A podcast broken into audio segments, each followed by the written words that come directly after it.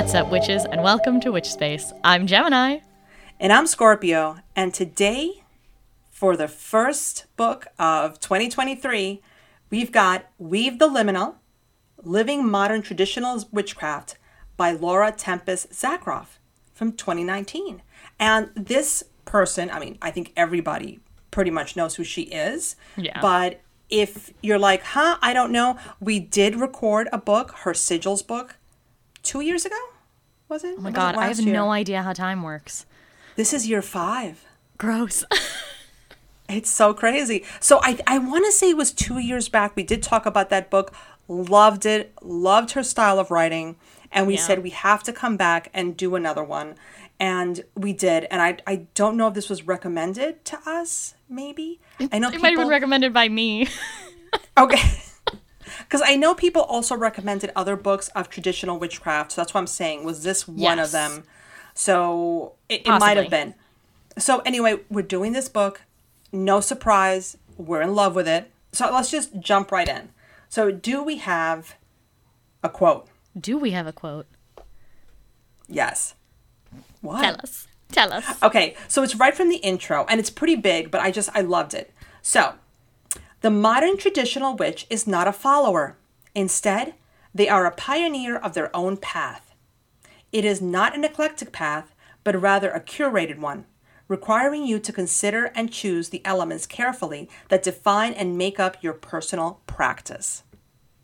You're right. That is a good fucking quote. Right? There is something deeply sexy about your witchcraft path being a curated one instead of an eclectic one. Because I think I think this book does such a great job of sort of synthesizing all of those problems that people have had with like neo Wicca or like eclectic paganism in the past and making and taking like what makes it beautiful, which is this solitary like personal path that's really attuned to your needs and also makes it I don't want to say rational because like that's not how this shit works, but it, it makes it gives it a foundation to work on. Like saying this is curated gives you stability. it gives you power. It, it- you know, I think, and for a lot of people, and she mentions stuff about this in the book as well. This idea of people saying, "Well, you're not a witch because." You know, mm-hmm. insert reason here. And one of them could be like, well, what is eclectic Wicca? You just, you know, a bunch of things are just thrown in. And when you say it's been curated, I, I think that eclectic witches have done that. They have curated. But I think it's when you use words, right? Choose your words carefully. You know, Words to mean things. curate, and she talks about that here too. Um, you're curating things, it's with purpose, it's with power, it's to Yeah. make you a stronger, smarter, kinder, whatever kind of witch you want to be. When you curate it, it's your intention mm-hmm. right? So it's no longer this idea of like, well, eclectic, I'm a little bit this, I'm a little bit that. No, you are one thing. And you have chosen things that are going to work together so that you can be the one thing, the one type of witch that you want to be. That is, it's so funny that we're starting with this because I actually have, a, I was thinking about this like prior to recording and I was like, oh my God, I need to make sure I talk about this on the podcast. I don't know if it's going to make sense with the book, but like, I just feel like the audience needs to. So, like, life update from Gemini. Um, I've mentioned on the podcast like a bunch of times how I don't like intention and like I'm an actions kind of blah blah blah. Okay, I'm really starting to like vibe with intentionality as like an actual spiritual practice. I'm like growing into it because I think this is the this is the kind of intentionality that I'm really interested in. This idea of curating, this idea of like making the choices, right? That my energy is going to follow the choice that I make. And it's not so much about like never thinking the wrong thing. It's about what am I putting my effort into. So like maybe intentionality is cool actually. Hmm. Life update. I don't know. We'll see. We live, we learn, we grow. Do we live, we So- laugh, we love? No, no. so we go from the intro, unless you wanted to say something else. I was going to jump right into chapter one the history of the modern tradition of witchcraft. Yes, where Laura Tempest Zakroff tells us that she did the thing that I desperately wish that I could have done, which is start a witchcraft tradition with like three friends in a house somewhere. Like that's the coolest thing ever. I read that and I was like, "Damn, I am so jealous." Well, what I liked about this is that in, instead of talking about here's the history of witchcraft, here's the history of my witchcraft. Like, Yeah. he- let me tell you about. She does tell you about the history, but she takes it through her lens, through her experiences. And I don't know. I'm the kind of person that if I'm going to learn from someone, I need that. I need those personal connections so that it makes sense to me. And she does everything from the Quakers to Golden Dawn, um, Crowley to Agrippa. I mean, she read about the burning times, feminist books, Gardner, Doreen Valiente, which is really where she said it struck a chord. And she also, did she say she shared a birthday with Gardner? She At one point in yes. the book? She does, right? Yeah. Yeah. And one of the things that I loved is that she said that discovering witchcraft was like landing on like a magical, mystical island that like she mm-hmm. didn't even know existed. Yeah, and like you said, and then she joined something. Not joined. She formed something in college. It's just I just I wish that I had done that. I'm I want to go back in time and start a witchcraft tradition when I was in college. it's giving cult leader energy and we've talked about it. I want it so bad. I would be such a good cult leader. what I really liked about this chapter was her discussion of modern versus traditional because I think, you know, the subtitle of this book is living modern traditional witchcraft and I think that that kind of is inherently confusing. It's like when um you're an English teacher. It's an oxymoron. Yeah. Okay, cool. Yeah. I wanted to make sure I was right. It's the when they're the same. It's like the opposites. Like a jumbo shrimp. Yeah. So- okay, Yeah. so modern traditional oxymoron. Um, but I think she does a really good job of explaining like why both needed to be there and sort of the respect paid to both living in the now, right, in 2019 when this book was written and further, but also paying respect to what came before. Um, and I think in like more of a holistic way and less of a like, I have to do what Gardner said kind of way. Right. You know, I- I think I also felt a little jealous when I saw that she had this little pagan society that she had started and that it grew. and went from a little society to like this huge thing. Yeah. But I also think things work out in places when they're supposed to. I cannot imagine New York City in the 90s. People are so mean. I'm sorry. Yeah. This would not have this would not have worked. Anyway, um, but she says she's not interested in setting up an organized religion, but to see folks be invigorated and inspired to walk their own path and respect others. That's another quote. I think that's something else that's missing in when you think about a lot of people in the past, this idea of empowering others. Yeah. Right? It's more about follow me, follow me, follow me. And she's saying, no, it's about, you know, we all come together, we all work together, and everybody's empowered. And I think that's a very different way of looking at it and a great way of looking at it. I really enjoyed her keys, um, the three keys for the, to the witch's path. So know Yes. thyself, maintain balance, and accept responsibility. I think are things. uh, You know, I think we've seen similar things in other books, and I think we've talked about similar concepts. I like one, I like being right, but two, I like seeing people. Um, I like seeing people reference that in you know what what is ostensibly like an introduction book to her path it's nice to just remind people like hey you should probably do these things regardless of what path you're on they're important I think it's hard though. I think people, I can see people getting stuck with these. Just because the first one is deep. yeah i think all three Right. of them are deep They are, but I kind of feel like if you've got the you've got number one down, number two and three then are things that you can work on. Yeah. Yeah. But if you don't have one down, you know, that's really hard because just because the reasons people come to witchcraft. I remember I knew somebody who said in the beginning of their book of shadows, they had something that was that said, "Why do I want to be a witch?" And they would update it every year. that's awesome And I thought, yeah, I was like, well, this is kind of cool. And they said, because I always want to be like, like real with myself. Like, why am I here? Why am I doing what I'm doing? You know? Um, Yeah, so I think the whole idea of like, why are you doing any of this? You really have to know yourself. So I like that. And then she goes on to who or what is a witch. Yes. And just for everybody, there are these little moments at the beginning of the chapters at the loom and liminally, liminally minded. It is hard to say that word. Liminally Yeah. minded. Um, which are they're just kind of nice to sit with. They're like, you know, metaphorical imagery kind of based vibes. Um, and that's that's really it. They're vibes, um, but they're cool vibes. And like, take a minute with that in the book. Like, sit with it. What is the vibe feeling for you? How are you vibing with the vibe? Like, that was fun. Yeah. One of the things that she made me laugh.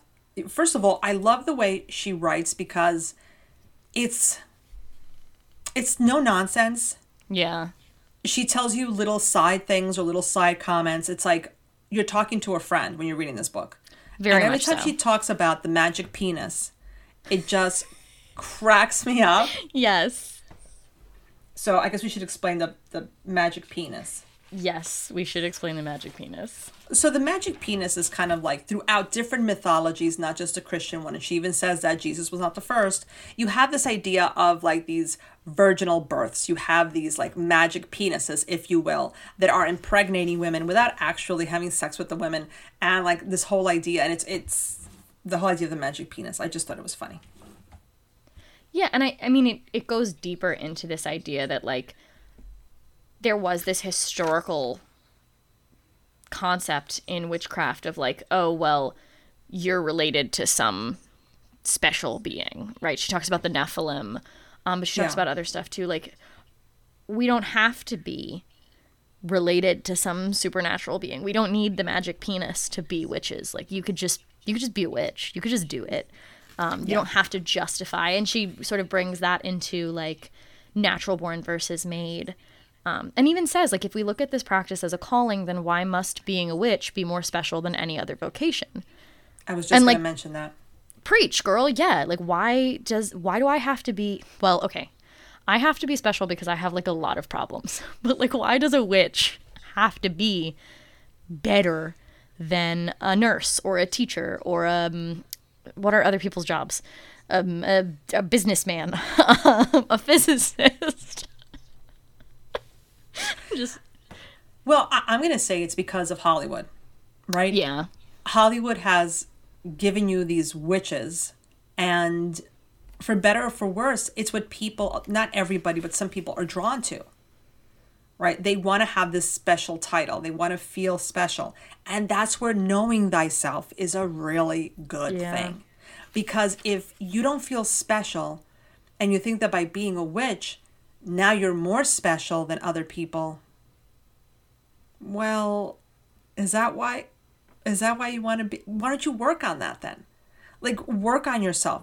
And i've said it before on the podcast go to therapy so that you feel good about yourself and then say to yourself and i'm not saying don't be a witch i'm just saying if the reason you want to be a witch is because your life is falling apart and you want to feel really special you need therapy and then witchcraft not witchcraft And she talks about in this chapter participant versus practitioner.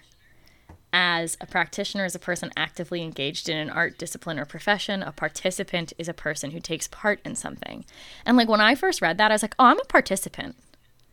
And then I had to go back and be like, no, no, no, no, wait a minute. I am practicing. We are we are actively doing things there. But I think that that's like a thing that every witch needs to sit with. Like where in that spectrum do you align because I don't necessarily think there's anything wrong with every like sometimes you're going to be a participant in witchcraft and not a practitioner. Right? There are lots of times where I have actively just been like I'm like vibing, but I'm not really doing anything. Um but that was a fallow time that allowed me to then come back better um or you know have grown in some way. But like yeah, sometimes you're not you're not a practitioner and that can be okay but if you don't want that to be it then like okay where are we going to make the changes to now be a practitioner instead of a participant And I also want to mention something that she talks about, which is to be a witch doesn't mean you're constantly like reading or taking a class or doing whatever. Mm-hmm. But witches are constantly, or they're witches all the time, in the sense that, yes, if I go outside when I go to my car in the morning, I look up because I want to see. I'm not necessarily looking at a book for the phase of the moon, Yeah. but I'll look up and go, oh, we're here now. Or if I hear certain animals or if I see an animal, I do stop and go, did I just see them? Was this a message? Like we're we're constantly in tune with different things. We don't stop. It's not like this is my witch hat and now I'm going to do witchy things and go out into the woods. I could be walking my dog and you know, I'll hear a crow and I'm like, yeah, yeah, I, I get it. I know. you know? So and I don't always hear them. So when I do, I'm like, I hear it. I gotcha. Thank you. So, but we do that. So that's also Yeah. being an you know a practitioner. You're not just participating. You are constantly. You have that, even if you're not always a practitioner or it's something. it's that process of internalizing. And like you're going to internalize anything that you put a lot of energy into. It's it's how like a chef gets good at cooking right? If you practice with ingredients enough you become very good at like cutting those ingredients or mixing them together. Um, artists become very attuned to like different uh, color combinations or shapes or that sort of thing. Like you're not you don't get good at stuff by not doing it but once you've started doing it, it now becomes a thing that is just natural to you. You have internalized it. And that's Right. that's it, right? Like even if you're not even if you're a participant at that time, like you're still utilizing all of the skills from the practicing that you did. Yes, absolutely. She also makes it very clear that being a witch does not necessarily mean you are constantly spellcrafting. And I think we've said this before on the podcast as well. It's like, I think I have done the most spells that I have done, I think, all year at the end of the calendar year. Mm-hmm. Like, I think Yeah. I, you know, I could, the whole year can go by and I'll do one or two things. And then the end of the year comes and I'm like, you know, mayhem. It's like running to do different spells. And I love it. I love my end of the year spells. It's wonderful. I really enjoyed her discussion of what is a real witch anyway. It's nice to have written out that, hey guys, who fucking cares? Who fucking cares? If you're a witch, you're a witch. Merry Christmas. Like, what? And fair. Like, I think we've talked about that a bunch. But, like, yeah, sometimes it's nice in a book to have it be like, does, do other people really matter? Do, does other people's opinions of the path that you take really matter? No. No, they don't. So you do you, boo boo. You know, and I'm just going to say it. It's taken me a long time to get there. But I'm going to blame, because I know you should take responsibility is number three. And I do take responsibility. It is me. And I needed to grow more. But I also think it's the time and place where I started mm-hmm. my witchcraft, my my non-cultural stuff, like the stuff where like I had to go out and learn about stuff. I think that there was a time in New York City where yeah, you're a witch, you're not a witch, but you know what? That's all of New York City. I don't know about now because here we go. See, it was just going to come out. I was going to say there's so many non-New Yorkers living in New York City. You could tell because they don't know how to cross the street. So, um, so yeah, I think New York is very judgmental. The city's a very judgmental place. You just get used But to also it. You the grow up that state. way. We're very judgmental in suburbia too. You think? Yes. Yeah, no, Yeah. hundred percent. Based on the amount of times that I go looking for tea, yeah, no, we're super judgy. I just think it's funny because when I moved up here, everybody's so into like, what do you drive? I don't care Yeah. what I drive. Like I'm, I'm never going to we spend just a lot of you on money on, a different car. shit. Yeah, I am never going to spend a lot of money on a car because it's just, ew, it's just Yeah. not my. I wasn't brought up here. Maybe if I was, it would be different. But I hear Well, people talking, no, and I'm I like, also am not gonna do that. You know, I don't know. I wanna I wanna backtrack for a minute because Yeah, I do I feel like I have to say this. like I'm not there yet either. I just did a whole big thing for New Year's where I was like releasing um, preconceived judgments and like stuff, uh, internalized stuff about myself that I'm like, okay, I don't, I don't need these anymore. They're holding me back. But like, I'm, I'm not there yet either, right? Like, I'm sitting here reviewing books and like talking about witchcraft, but I'm also still judging myself all the time. Um, and part of the process of being a human being, not just a witch, is like learning and growing and dealing with your bullshit. So I'm learning and growing and dealing with my bullshit. And am I so much better than where I started? Absolutely. But there are still like I still have moments where I look in the mirror and I'm like, what the fuck did you just do, you dumb bitch? And then I have to take a step back and be like, no, we we talk nice to ourselves. We have to be nice about it. You know, so like if you're reading this and you're like, yeah, it's really nice to be told that I can do whatever I want, but I still feel that I can't. Yeah, I mean, you're you're gonna feel that sometimes. Um, and you mentioned this quote, and I also underlined this quote. We can bitch about what we don't like to see, or we can actually do something productive to provide a better example. And part of that is doing it for yourself. You can be afraid of stuff and still do it. Yeah. J- just do it anyway. Yeah. I was gonna say something, but I was like, nah, yeah. Okay, but say it anyway. Well, I think that what um, we're seeing now in our community, and when I say our community, I'm talking about the lower Hudson Valley, and people are going to think that, you know, Amy has us under a spell or something because we mentioned Moon Serpent and Bone so much. But we love that market, and we love to see. I mean, there are markets that are happening that are not right here. And I love Yeah. to see witches getting together and having markets where you know, I didn't even know you existed. Oh, wow, you have a shop or you do this out of your house or, you know, it, it's a great way for us to network. And it's really interesting because she talks about it here where she says being in a coven is not natural. Oh my god, I loved that so much. I loved it too. And she said the witch would leave her house and maybe, maybe she'd participate with other people, other witches, or if there was something that needed to get done. I think about mm-hmm. Catland inviting everybody to, you know, Hex, the Supreme Court or something, right? When you need us, we're there. We will travel, we will go. Now we don't have to travel, we can do things online, but, you know, we go. And then you, everybody goes back to their homes. And she talked about that, and I was like, yes.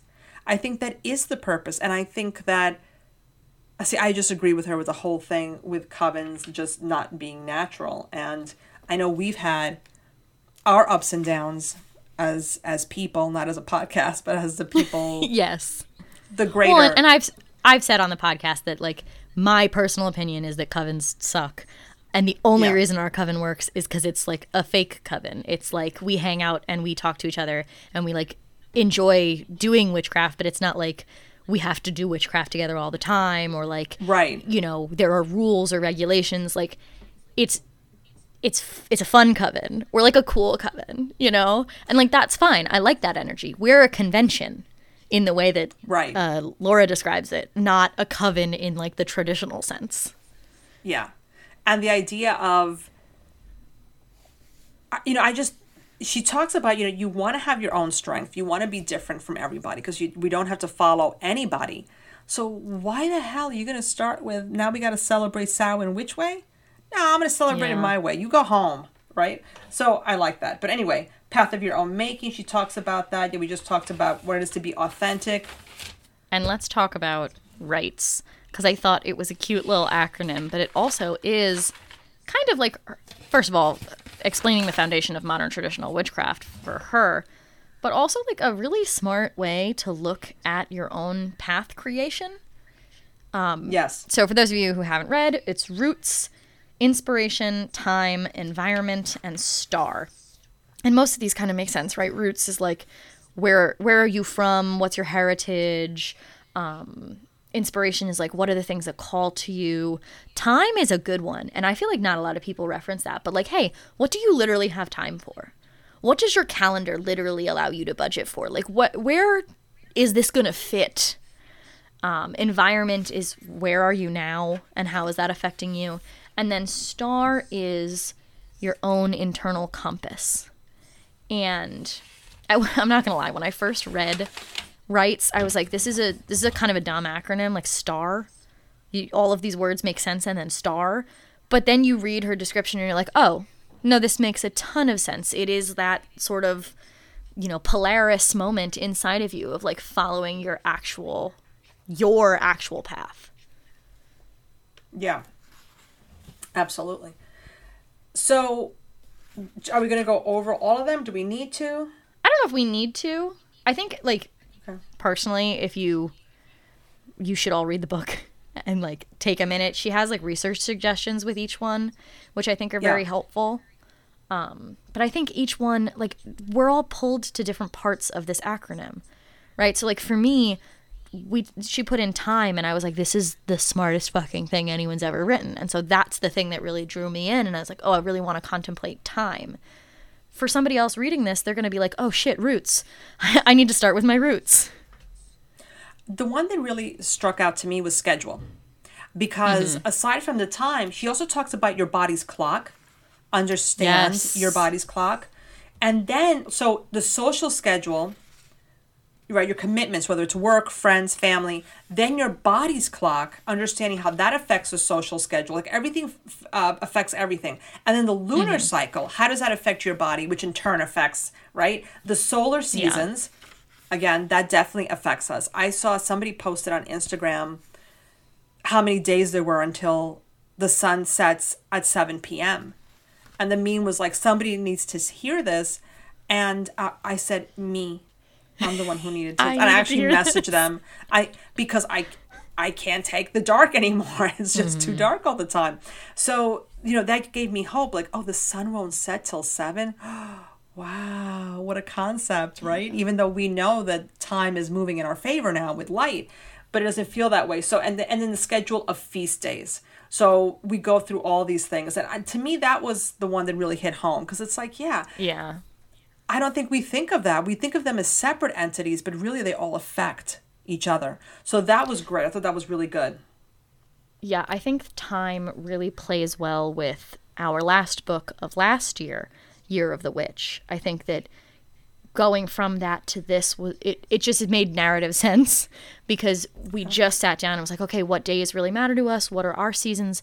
And then to say, okay, well, what does that look like in your practice now? It's not just, okay, we're celebrating. What does that mean for you as a witch? It it, it was a very convenient transition, and I appreciated that. Yeah, yeah, it was nice. So she also talks about, you know, the idea of witchcraft and witches being seen as dangerous. yes. And she says it takes just one witch to make a difference. And that's why witchcraft is dangerous in a good way, right? She's making Yeah. a difference to other people, to the planet, to society. And, you know, yeah. I mean, who's not afraid of a woman who wants to speak her mind and know something? Preach.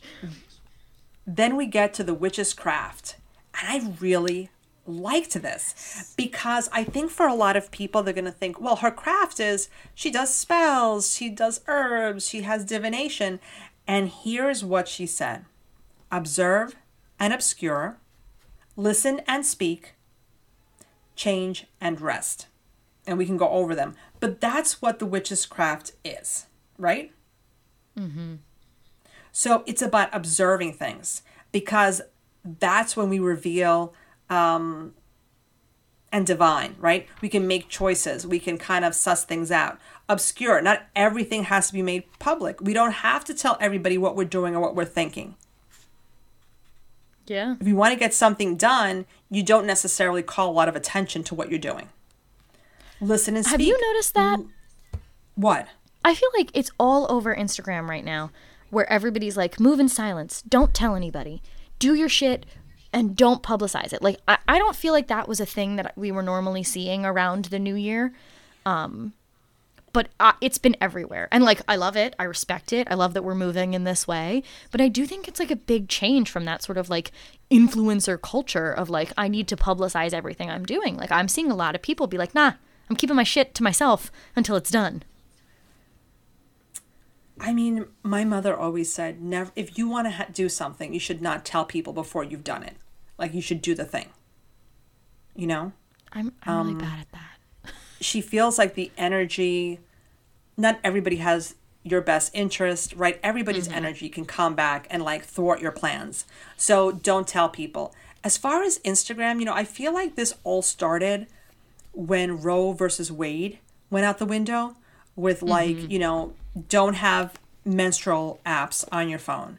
You know, mm-hmm. um, you don't want to tell people if you are, if you're not menstruating, what's going on so they can track you. And again, it depends on the state.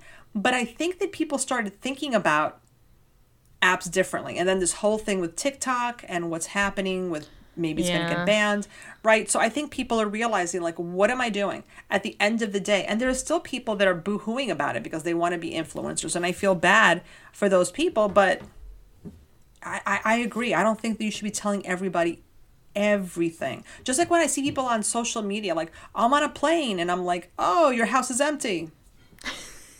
Yeah. Why are you telling people that? Yeah. You know? We should rob people. Oh, here we go. I mean, I never cared because, you know, I have pets. So, and especially when I had little Chango, it was like people who wanted to come house sit didn't want to deal with the dog. The dog sitter just wanted to dog sit. Like, there was always like, Yeah, let me just clarify to the audience. I obviously don't really want to rob people, so like the one FBI agent that listens to us, don't come to my house. It's a joke. go to her house. Go to her house. No, I don't know if she's joking. Baby, there's a baby. Stop it. Do not get me swatted. We're not that popular. All right. What else? Listen and speak. So listen to understand. She says a lot of people listen just to see what the person's going to say so they can respond. Mm-hmm. And she's like, why don't you just listen? Just listen. Yeah. And when you speak, you know, speak to guide and instruct. In other words, watch your words, measure your words, speak with intention. Oh, another life update from Gemini. I don't remember I don't remember how time works, right? So I don't know what year or when this was that we talked about it. Um, but somebody mentioned it in the Yule surprise when I was like, "What's your favorite moment of the podcast?" Somebody was like, uh, "I just like to talk shit. I just sometimes I just want to talk shit." Um, and like, yeah, no, listen. Sometimes I just want to talk shit, but I, in 2023, I am making like a conscious. It's not like a New Year's resolution, but it's like a conscious decision to like do that less. So like less, more, more speaking impeccably and less talking shit. Um, less listening for information just to sustain me on gossip and more like being a decent person, I guess. Okay, so let's talk about gossip for a second. All right. So, gossip is how people got information out. I think about specifically my culture. Mm-hmm. And I think specifically during times when, I- going back, right, you have this music, Bomba en Plena, and it has African roots and it was a way to get information, not gossip, but information out, right? Through a song to other towns so that people knew what was coming. But then you also had gossip. You had the women who were able to, God, I think about Cuba, um, thwart plans because the women were talking and they could tell somebody and they could tell somebody else. Like, you know, there's a lot in my culture about gossip, and it seems like it's only bad because women are doing it. It's like a woman thing. And we have to ask ourselves what was the first intention of gossip and how is gossip used now? And a lot of times it's used between individuals that don't have a lot of power, but somehow getting information about people in power to other people, one can make your situation feel better, two, again, can thwart those people in power. So yes, all of this is a, a yes. so I'm just saying, like, I- I think about the gossip that you tell me about things. And all I can say is, it doesn't seem gossipy. We don't sit there and go, to me, bad gossip is, did you hear that so and so's husband's cheating on her? I always knew he was cheating on her. She's such a bitch, or something like that. Right. Th- So really think about the stuff that we gossip about. It's less that and more stuff that actually will affect us or can affect other people not in power. So I'm just gonna say though, it is important for our listeners that like you you really should think about that because yes, when I gossip about some things, I'm like, hey, yeah, this is just me passing along information, and can you believe this information that I have? Um, but sometimes I don't feel good when I do it, and so those are the times that I need to actively like, hey, let's not do that, right? Right. You, uh, I think about the way that Laura Tempest Zakroff talks about it as like listen to understand. And like sometimes I'm listening just to get something. The tea. Yeah. Yeah, and like that's that doesn't always feel good. That sometimes right. feels like very manipulative. and not that yeah. I don't love to be manipulative, but like we're going to we're going to not do that as much cuz like now I have a kid and I don't want them to internalize that. So, we're going to get rid of the bad gossip and we're going to keep the good gossip. Yeah, don't yeah, worry, I'm I still going like- to tell you stuff. yeah. No, I, I only like the good gossip. Like I always feel yeah. badly for people and and I just think it's interesting that we lump everything together, but when you really look at some of the roots of some cultures, gossip, where it yeah. comes from, you realize why some gossip is necessary, right? We're not always told everything we should be told. So we get bits and pieces about things.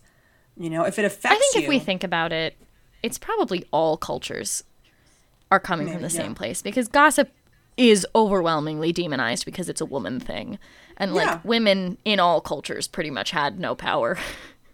Yeah. For a while. Yeah. Meanwhile, some of the biggest of the bad gossip kind are not women, but we get it. You know, we have to take that because what people are going to think about women. Anyway, let's keep going. Three rules of yes. living, and they Ooh, can apply to magic. Ones. I like it. Take care of yourself. Take care of others. Don't be a jerk. That's it. Don't be a jerk. It. It's easy. She then goes on to spell crafting. And I like the yes. definition the application of magic through the means of a formula. Boom. I love that definition. Right? Love it. I mean, it's accurate. It's just, it's perfect. I love it. She even says that for some witches, it can be the equivalent of prayer, right? Yes. Except that prayer is asking for outside help, whereas when you're doing a spell, you realize it's your power, right? You're doing it. So that's the only difference. Referring to a, as a formula, I think, is really in line with what we do for sit and spell because it's mm. about like what are the pieces that you can put together unless here is a pre-designed spell that you need to replicate to be successful. And I think that mm. that also is like very in line with the theme of this book, which is like you can do whatever the fuck you want. yeah. She also includes common spells with examples. And it's the first time I've ever yes. seen it written like that. And I thought it was brilliant. Yeah. I'm looking at the book right now and just being like, sometimes you, you get a book, sometimes we get a book for this, and I'm like, hey, this is great. And like, this is one of those moments where it's like, this is a unique take, and I just really like it. I just like it. I think the examples are done in a way that, again, is very similar to that sit and spell thing where it's like, I could change any part of this and still function with the type of spell that she's talking about. Yeah, absolutely. Um, she says magic is not a band aid. Right? It's not about an Preach. easy fix. I like that. And then she talks about the crux of cursing. Yay! And one of the things I like that she says is that energy is neutral. What happens to this energy is up to people to decide whether it's good or bad, and it's true. I mean, nature can be good or bad. So it all depends on who it is, right? We need a lot of rain. You hope for a lot of rain. Nature gives us a lot of rain. Yeah, maybe the plants are feeling good, but now the roadways are flooded and people are dying. So was it bad that it rained? Depends on who you ask. And sometimes, like, you don't always know if a thing is bad to another person because like you can wish I could I could go out there and wish just complete and total harm on somebody. And it turns around and they like come into a bunch of money and get a big new house and get a big new job. And I'm like well fuck that didn't work. But they're miserable and they you know don't see any of their family anymore. And they're super busy and stressed out. And like that's bad for them even though to me it looks like they just won the lottery. Right. So harming, cursing, there's a lot of factors in there. Yeah. That you have so to everybody consider. She should be willing to do it. Yeah. She says magic follows the past path of least resistance. Yeah. It's very like um like when you make a wish with a genie and you're supposed to like phrase it really really specifically because otherwise the genie will just do like something similar but not exactly Right. what you wanted like that's the vibe it's like if Yeah. you're not if you're not impeccable with your words if you're not speaking like the witch's way yeah it's going to take the path of least resistance and it might not be what you wanted Exactly. and then of course words have power She talks about altars. She talks about casting circles or rectangles, anything you like. Uh, the seer, Yeah. the witch as an oracle. Exploring the liminal. And I'm not sure where you want to. i really want to lean into that this year Being oracular okay. I just feel like I feel like it aligns really well with like Hellenismos and also is a thing that I really like. So it's just like, you know, that's a thing that I'm telling you guys. I'm I'm leaning into being more oracular this year. I don't know what that means or how I'm going to do it, but I'm doing it. And then she talks about the gods. You don't need them. Yeah. Ooh. Do you know what felt really funny? Remember year 1 when we were like does secular witchcraft exist? Yeah. Year five, you don't need gods. you can do whatever. Okay, but see, but that's the whole point. I mean, if we're not growing and changing by one, just our practice, two, discussing it on the podcast, and the more we read, because we're reading these books, like, yeah, I think that's the whole point. I think if we stayed Yeah. the same, I don't know that we'd be able to keep going. It's it's really nice to to Yeah. have those moments, like together, but also in general as a person, where you like sit back and you're like, oh, I have fundamentally changed and improved, and that's great. And this is one of those moments.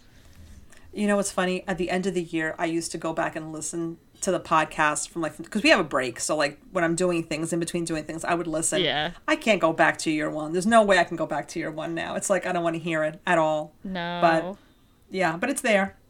Um, but the other thing I like is that she compared witches and gods to relationships. Like witches don't need gods to be a good witch, Yes. just like you don't need to be in a relationship to be happy. And then she was like, "Yeah, I said it. Like I, I equated these two things."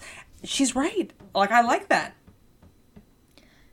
I think the analysis is spot on in a couple of ways because, first of all, sh I like when she mentions that a lot of people think that they need to be in a relationship, so they hop from relationship to relationship instead of doing like the internal work. And I think we have a similar problem in witchcraft where like people think you need to have a deity, so they just pick a deity, and then you end up with shit where it's like, you know, I've complained about it before, like teenagers who work with like 15 different gods from all different pantheons cuz like I'm just collecting them like Pokemon cards and and you can do whatever you want and don't take this as judgment cuz I'm you, again, it doesn't matter what I think, but also like you don't need a deity, you don't need 15 deities, you can just do whatever. um and I I liked her discussion I think this is at this section of like she doesn't worship deity. She works with deity because i think Right. that that was also a callback to sort of the beginning of the year.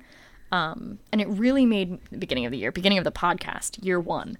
Um, but it really made me sit down and think about like okay well where is my practice now? Because i remember saying that when i was like i'm a secular witch. I don't use witchcraft with my hellenismos. And i think that's still true. I don't think that's untrue. But I think I think that now it's I'm almost like more religious than I was.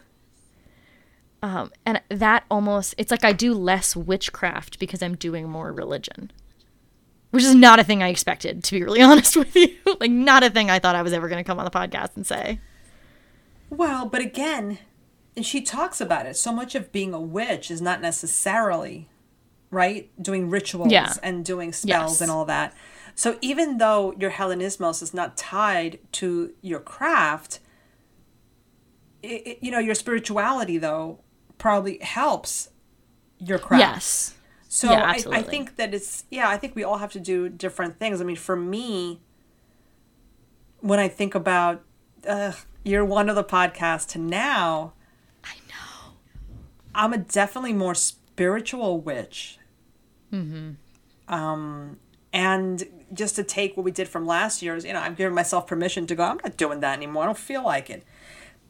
One of the things that she mentioned in the book that I thought was great, because I think that for so many of us, it's been ingrained, is this idea that you need a god and a goddess. You need both. Mm-hmm. You need the masculine, you need the feminine. She's like, okay, first of all, masculine and feminine, they're in all of us. So yeah. the gods can be anything of any gender that you want. You don't need two. You don't need you don't need any. But if you're gonna have any, why do you have to have two and why do you have to worry about their gender? Like why don't you just worry about what's the connection and relationship that you're building with them and not say to yourself, "Oh, this person's this gender or this god is that gender," and just flow with whatever you have. And I hate to say it, but I might be, you know, cleaning house here a little bit. I want the tea. Yeah. I, if it doesn't happen on the podcast, I want it after the podcast. Um, but I think that I think that she makes a really good point about that, as well as like, hey, there's there's both in you. You have feminine right. and masculine energy, and I think right. we've talked about this before, but it's just a nice thing to like revisit because I think I think in a lot of pagan paths it can be very binaristic even when it is metaphorical and like a spiritual concept. And like yeah, I'm a I'm a cis woman. I'm like very femme. Um but that doesn't mean that I can't also find in myself masculine energy. And I think that if more people took the time to find both, then you wouldn't have so much of this like, well, I need a goddess and a god. I need a representation of both. Like, you don't need a representation of both. You're a representation of both. Right. But I think it's going to take people a long time to realize yes. that, you know, we're not. I, I think it's becoming more, it's getting more into the consciousness of people to realize, mm-hmm. like, your genitals don't have to define you like what happens you you you are like you said you're both you could do anything and you know if we just let that go and do the things that we enjoy you know? If you want to get your nails done and your hair done and be very femme and you enjoy it just do it. And if you don't just don't and don't worry about what your assigned gender might be and what people are going to think about it because let them evolve as well because you know we're all here to be free and happy. I'm gonna be like honest on the podcast. Um i remember years ago when i was first like learning about transness and trans ideology i like didn't i didn't really get it but very much for the opposite reason of most people because i was so comfortable with the idea of like masculine and feminine energy in everyone that i was like oh i don't but you you are like everybody is you don't have i don't understand if you could be you are both. You don't have to be different. You could be both. And it took me a while to be like oh first of all other people are not raised have not learned that like don't come up in a society where they're like oh yes everybody gets to be both. Like some people have very strict gender ideology which woo that threw me for a loop. But also like because I saw myself so much as both, I didn't see that like there could be discomfort in one or the other. And it was it was like a yeah, it was a very yeah. weird process because I think so much the gender conversation is the gender binary doesn't need to exist, but it's like you also can be too far in the other direction to yeah. be like yeah, no, everybody has a little bit of everything, but like also people need to be what they are comfortable with and like who right, they are. Right. It was interesting because Laura talks specifically also about like how she was so gung ho about like just the divine feminine, vagina energy everywhere. But as time went on, she realized, you know, hey, I can be both. I can allow masculine energy in as well. And I think that, you know, both is important. Why not both? I mean, but I think it's it's up to everybody to decide. You know, if you want to yeah. be all vagina energy, then go for it. Like I think you have to go with what you feel inside. I, I just think yeah. if I think it's hard sometimes for people because we don't know how we feel inside because we've been instructed. Yes. You know? I think if we did get rid of binary pronouns and everybody just went by they there, then we can feel ourselves out and go, you know what though? I really am feeling that she, her energy today, or I really am feeling that he, him energy today. I don't think that we've ever been given permission uh, societally to explore these different things, to even know. I think that's why some people struggle because they're like, why am I weird? You're not weird. You're actually exploring things, and now you've decided this thing, you know? Okay, two things. One, Yeah. I don't remember the name of the book. I'm gonna have to like post it on Instagram or something. But it's this book series that is so good. Um, but it's like this. Um, it's Asian inspired. I want to say Chinese. I'm not entirely sure. But basically, until somebody hits like puberty, they're completely like non-gendered, like gender neutral. They, their, they, they, them. Um, you know, no, they like totally net, just not even contemplating gender. And then they get to choose when they hit maturity like what direction they want to go in. Um, and there's it's it's really good. There's these twins in it. It's i'm not going to spoil it because it's really good. I'll post it on instagram. Um, but i think that this whole conversation is this book right? We i before we started recording we were talking about how this is kind of like an intro book um, and i said like i'm done with intro books. I don't want to read intro books anymore in year five. But i think this book does such a great job of synthesizing and putting together all of the stuff that we were talking about last year of like giving yourself permission to do shit. So this is almost like the intro book for someone like us who has been doing this for so long to then be told yeah, here here are the ways you can do it for yourself. Here are the ways that you can follow your own shit. Like you don't have to do something that someone else told you to do.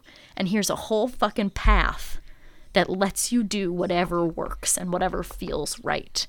And so it's sort of it's weird because it's like, yeah, this is an intro book. She's explaining to you what modern traditional witchcraft is, but at the same time, it's very much a manifesto on personal practice and what does that really look like for a witch And I think we can only get there because it's a book from 2019. yeah I do want to emphasize, though, something that every single writer that we have read talks about is the past. And she tells us what she has read. You can't get here, I think, by just reading these books. I, I, I still am going to go back and say some of the earlier books, the ones that we that are so problematic, both by what they say and who has written them and their past and they,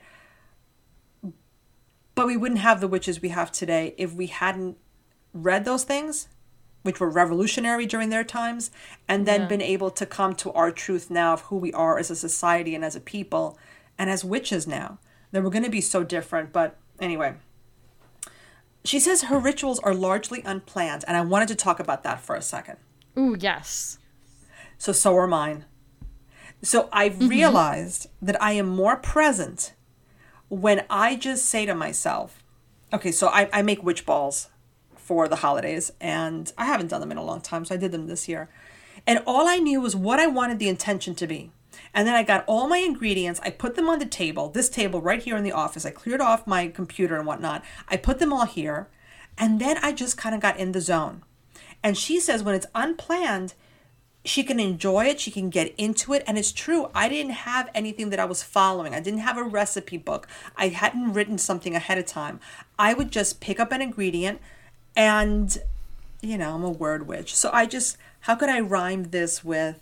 What's the intention mm-hmm. of this thing? And while I'm doing that, I'm having a grand old time. I'm listening to music in the background and I drop the things in and I pick up the next ingredient and I decide how many scoops of this and how many of that and what I'm doing. And at the end of the day, when it's all said and done, I am so happy and my witch balls go off with so much love because it wasn't this okay so now you take this and you put the no no no like I'm gonna feel my way around. Like this is what we need for this and we, we need a little bit of that and you know. Yeah. Everything i do is made up so even if a ritual is planned i planned it. So like i'm i've never once done somebody else's spell or somebody else's ritual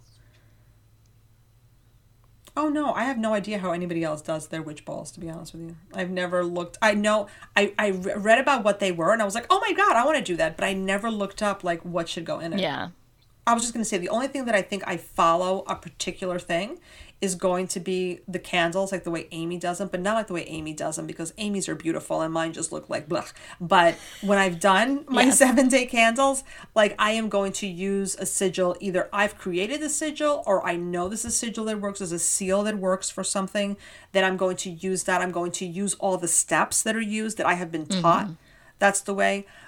But again, I don't have anything in front of me. I just know this is the way, so I follow those steps. Like that's the only Yeah. thing that I can honestly say I follow the exact steps. Candle magic to me is like it's very specific. Yeah. I think there's something powerful about being called magically. Mm. Right? And I think that's kind of the vibe of like, I don't plan my rituals, which I just did in air quotes, is like the energy is calling me to do the thing. Right. I would like to quickly talk about the practical witch um, Yes. because there's a section in here that I really enjoyed uh, about a witch's guide to essential etiquette, which was originally posted, originally published in Llewellyn's 2019 Witches Companion. Yes. Loved this. First of all, because like, listen, it's hard to be in community, especially she talks about the fact that like witches are more of a convention people like we're just kind of all showing up as individuals trying to make it happen there are some very helpful tips in here some that i wish maybe had been more popular in like the early 2000s don't piss on the seedlings they become trees it would be you should be nice to baby witches Well, let's let's go through them. So the first one is your Yes. word is your worth. Be true to your word. And yes, 100%. If you, you can't do something, do not overcommit. yeah Uh, then you said, don't piss on the ceilings, they become trees. Yes. You don't know who anybody is. Everybody's on a different part of their journey. Yeah. And I've known witches, one in particular who's calmed down a lot, but she used to always have to like show how she was in charge and like she was the and I'd Mm-hmm. go like, relax. Like it's all good. Like no one's saying you're not good. Because she also says trees can be felled. Like yeah. Which we've seen. we've seen it. Yeah. We've seen people get too big for their britches and then disappear Yeah. Well, that means people are going to be stuck with us because we never think that much of ourselves. We're not. We're not going anywhere. I'm I'm a weed. Are you kidding me? I'm a dandelion, and I'm comfortable with that shit. If you if you try to f- cut me down, I'm just gonna blow seeds everywhere, and there's gonna be forty of me. Ah. Actually, if anybody tried to cut us down, we'd be like, "Why are you bothering with us?" Yeah, like, We're what- We're, no- we're- we're nobody. What are you doing? We're just people. What are you doing? um, the Um, same plant number- can heal or harm depending on how you interact with it. Which, like, yes, I mean, so much yes. Just the two of us, yes. Depending on who you are, how we yeah. talk to you. I'm not talking about people we don't know. People we don't know, we're nice to. We're always super nice to people. No, I love but- all of you. That I, if you don't interact with me on a daily basis, I love you. If you are forced to interact with me, I'm sorry. Oh my God. No, but it's like you definitely know. And what's great is I've started to figure out when you really don't like somebody because you're hard. Like Gemini. oh, I'm a am a liar. Yeah. She is such a fake sometimes, you know. Unfortunately for me, Sometimes, all the times. what? Oh, stop. I'm always a fake. and then me, everything's on my face. Yeah. Everything is on my face, which is why when people say, "Well, Scorpio, why'd you leave early?" Because it was time to go. Because you didn't want to see what would happen if I stayed. If you don't, if I don't I want to be there, clarify. I'm not a fake. I'm just confrontation avoidant, so I would rather be nice to your face and then not deal with the problem. I'm fake. It's fine. and I will go looking for confrontation. I just I was trained very well as a child to just it wasn't worth it. The fight was not worth it. You just smile, nod, and move on. Yeah, sometimes the fight isn't worth it, but sometimes it's like, you know, you know what gets me when I'm trying to be kind to someone, and mm-hmm. they've lied to me. Oh, so now you think I'm stupid. See, when that happens, that's when I get crazy. It's like, you know what? I'm just trying to like Like you're not that important to me. I'm just trying to be nice. You're gonna now you, you're gonna treat me like I'm stupid. Now I'm gonna come after you. Anyway, uh, don't poison the cauldron. Yes. And I thought that was important too. If you're drinking from the well, don't mess it up. So Yeah. watch your actions. Watch watch what you're putting out because that's what's that's what you're living in. If you're constantly constantly miserable, and I'm gonna even say like you just want to hurt people, hex people, whatever. That's that's your cauldron. That's what you're constantly drinking from. Don't piss in the water. Yeah. And I, love also, like, this next one. Oh no, you. Be a first. jellyfish. Be a jellyfish. That one. Oh no, no, not yet. Oh. oh What's good for the goose is what's good for the goose. Yeah. Because you know what? Sometimes and I I know this personally but also in the community sometimes we get defensive. Right? Somebody says like, "Oh, well this is how I do it." And you're like, "Well, I do it differently." Who fucking cares? That's how they do it. That's how they do it. They're allowed to do it that way. We don't have to get upset about it. Yeah. That's not our business. What's good for the goose is good for the goose, and Merry Christmas to you, goose. You do you, goo goo.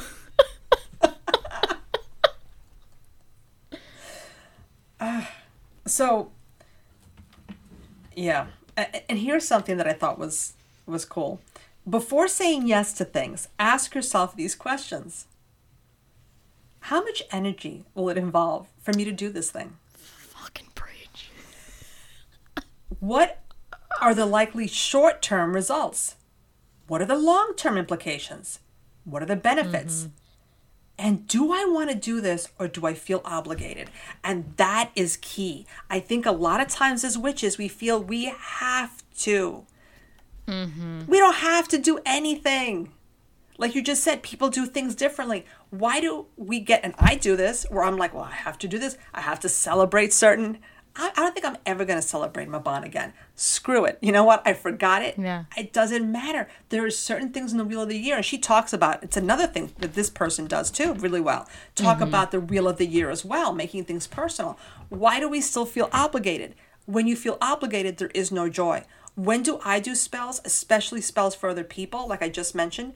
Or do they do I do all my witch balls in one day? No. I do it while it feels good, and then I go, huh, I feel like going to play a video game now, and I will leave after doing one, knowing that I'm going to come Yeah. back. When do I come back? When I feel good. Why? Because it should bring us joy. And that was another book that we read, right? Witchcraft should bring us joy. We should feel joyful. Even if you're hexing, you should feel really good about it. Like, you should never be in a position where you're like, this is miserable. Why am I here? Why are you there? Don't do it. Don't do it to yourself. I you also I really think have to interrogate why you feel obligated because I know for me sometimes I feel obligated to do things because I'm going to enjoy that thing and I care about that thing, but I just don't want to do it in the moment. And again, I'm going to be honest on the podcast. Whenever I have to go somewhere, I'm like I don't want to do this. I don't want to go. know. Mm. And then I get to places and I'm like, wow, this is the best. I'm so happy I went. I'm thrilled and I love being with people. So, Like all the time, this happens to me.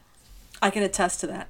So we go to this market, and I just want to say you were very pregnant. You were very nauseous. She was very sick. And all I heard was, okay, after we do this, we're going home. After we do this, we're going home. And I was like, you got it. And then I said, okay, so we finished this.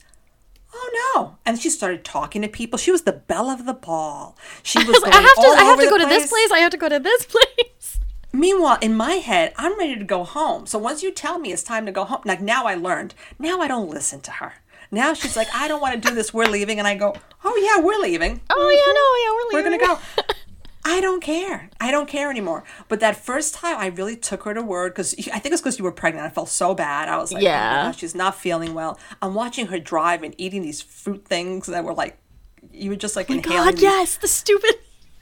You know, the only thing she Yes, I had eat. these stupid little like fruit snacks because I couldn't eat real food, and they're like organic Wegmans fruit snacks roll up things. And I just want to say that she did not bring a jacket and it got cold. So I gave her my jacket. Then she got warm. She put it in the car. I'm freezing. She comes back. I'm like, Where's my jacket? Oh, I'm warm. Yeah, but I'm not.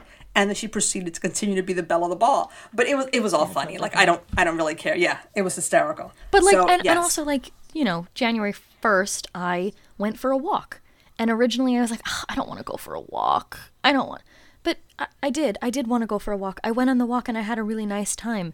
So like, sometimes obligation is because you want to do the thing, but you Yeah. can't convince yourself to do the thing, and it's like, suck it up and do the thing.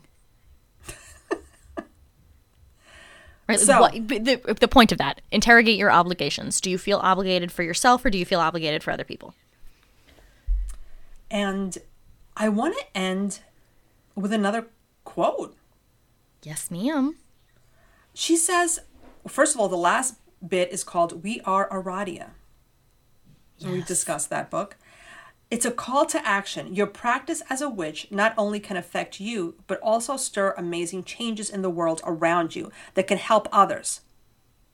Stand up for your beliefs. And her last line remember that these are indeed the times we were made for.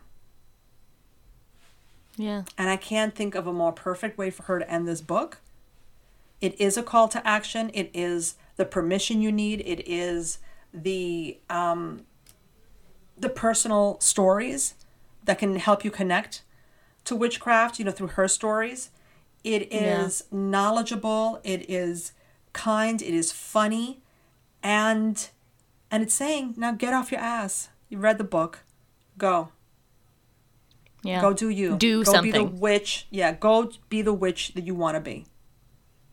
And if that's not the best way to start off the year, That's that's Right? so funny because I did um I did my little New Year's ritual and the vibe that I got from that was very much like um instead of New Year New Me, it was New Year Be the bitch that you are. So like how fitting is it that this book is also be the bitch that you are except be the witch that you are. yeah, yeah. I think that if you are looking for a book that's going to inspire your craft, even if you've been doing this for a long time, because I felt for me, this book inspired me. It doesn't mean that I'm going to go off and be a totally different witch, but it just, I don't know, it was kind of like the pep talk that you need from like a witch you respect. You know what I mean? Yeah. Like you, you need sometimes, and she talks about that when she talks about, oh God, what did she call them? Um You're talking about the mighty dead? The mighty dead. Yes. Yeah. Right? Who are the people? Who are these spirits? And, and I'm going to say they can be alive, right? Who are the people that are going to inspire you? And I think she's an author that inspires witches. And I think that's why we come back to her. I think that's why so many of her articles, not just books, she's written a bunch of books, but also she has articles and and she does um you were telling me a YouTube channel. Oh yeah, she's got a YouTube. She does um, a blog post for Patheos Pagan. She edits anthologies for Llewellyn. I mean, like she's re- when we talk about like being in community, she is she's in community. So if you're looking for that like big witch energy to just like get you going this year, Yeah. I recommend this book. This is the book you can pick up any one of her books. I mean, I'm not saying any of the books are bad. I'm just saying this is the one that we read for now, and this is the one that's This is the going January for 2023. This is the This January, is the January book. book. You need a January book, go get it. And you know, she does mention uh, getting books from witch stores whenever possible. So, you know, I, I am going to encourage all of you see if this is available in your bookstore before you run to Amazon. But um, pick up the book. And I know Catland had like a flood uh, at the end of the year last year, so if you can support Catland, we'd really appreciate it. Yeah, yeah. Support Catland. Always support Catland because they're just a great resource. Even though Yeah. even though they are in New York, if you have one closer to you, you know, we don't want to see these places go away. Which is why we're going to keep pushing the ones that we know. Yeah. 10 out of 10. I loved this book. I'm happy we started the year with it. Yeah, great way to start. And, I'm very lot of excited for everybody- surprises. Yeah, to see what we're going with next. Taking a hard left turn. Yeah. Oh yeah, the books you mean? Yeah. Yeah, we're gonna get um. You know what? I think should we give a hint? Yeah. So the only hint I'm going to give is, you know, when we talk about all these books, all these witch books, there's always this nod to, well, we don't do that. That's ceremonial magic. Oh, that's ceremonial magic. Oh, yeah? Let's talk about it. So Let's that's the direction we're it. going in. Let's talk about everything this year. And if there's something you want us to talk about, if you just heard this and you're like, oh, you know what you guys should do? Send it our way. perfect segue. Please follow us on Instagram if you're not already, Witch Space Co. Um, I try to, I mean, I post regularly, but I am going to try to like put up a question box more regularly for you guys to submit books. That way I can kind of keep everything organized. Um, I really want to make sure that we're getting books that you want to hear. So if you have, you know, if you have suggestions, follow us on Instagram, please and thank you. Um, shoot us a DM, tell us what you're thinking. You can also email us at witchspaceco at gmail.com. Um, we make this for you guys, so we really appreciate all of your feedback and any further information you can provide. Thank you so much. And of course, thank you to Kano and Moore for our amazing intro and outro music. Thank you for going on this journey five years of Witch Space. And remember, if you're following the moons, you're following us.